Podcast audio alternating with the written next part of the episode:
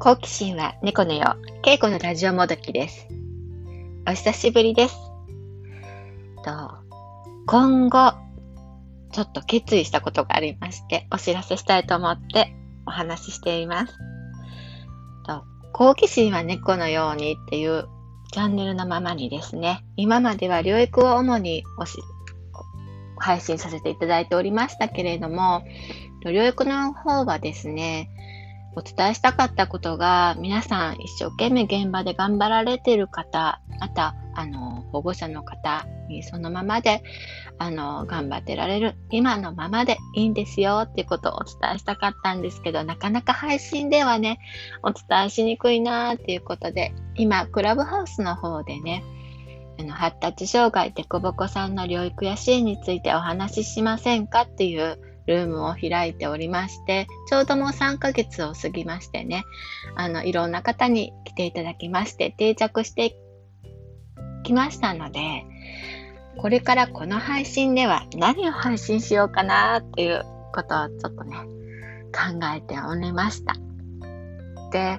あのー、今ね、私はちょっと家の中でしかいられないっていうちょっと体調の加減とかあと環境の加減コロナの加減いろんなことがありまして、えーと、今家の中で楽しむことを考えているんですね。でその中でまあ今私のキャラである好奇心のままにやっていることで中国ドラマということをね配信させていただこうかなと思います。びっくりでしょうけれども、はい、私意外と中国ドラマ詳しいんですよ。で、えっ、と、もう本当にね、好奇心のままに、私が得意なことを配信していくっていう形になります。ですから、まあ、しばらくは中国ドラマの話になりますかね。で、あの、中国の歴史の話ですとか、そういったもろもろの話も、あの、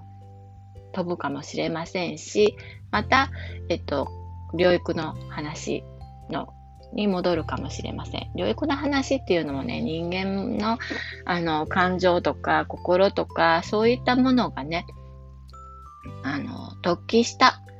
特性がこう飛び出たりとかしている方の話になるので、まあ、本当にあの、どんな分野からもこう、つながっていく話でもありますので、そちらの話が混ざっている時もあるでしょう。で、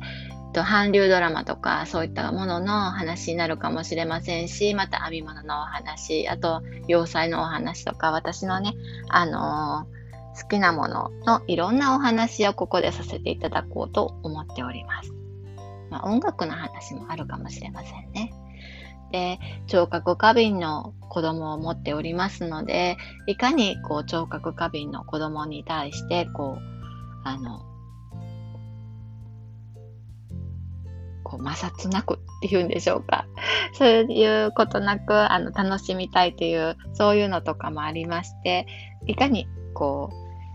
自分の中で楽しむかっていうことに関してはとても私いつも考えております。そして、あの、心のね、安定ですね。こういう心の安定の仕方とかいう工夫をしていますよっていうお話とかもさせていただけたらなと思っています。うんと、でこぼこさんとかある方とかにはちょうどいい配信かもしれないですよね。自分のこう心の安定を測る上でいろんな手、あの手、この手っていうのをね、私は自分でしているので、まあ、よくあのクラブハウスの中では自分を療育していますとかってよく言うんですけれども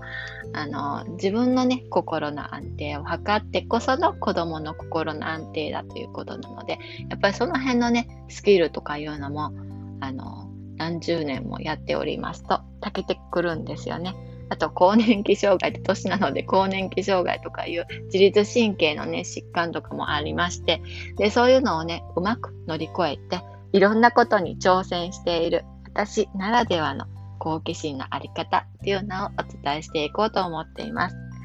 まあ、ご興味のある方は、全部ご興味ある方っていうのは少ないとは思いますけれども、まあ、興味のあるあの時だけ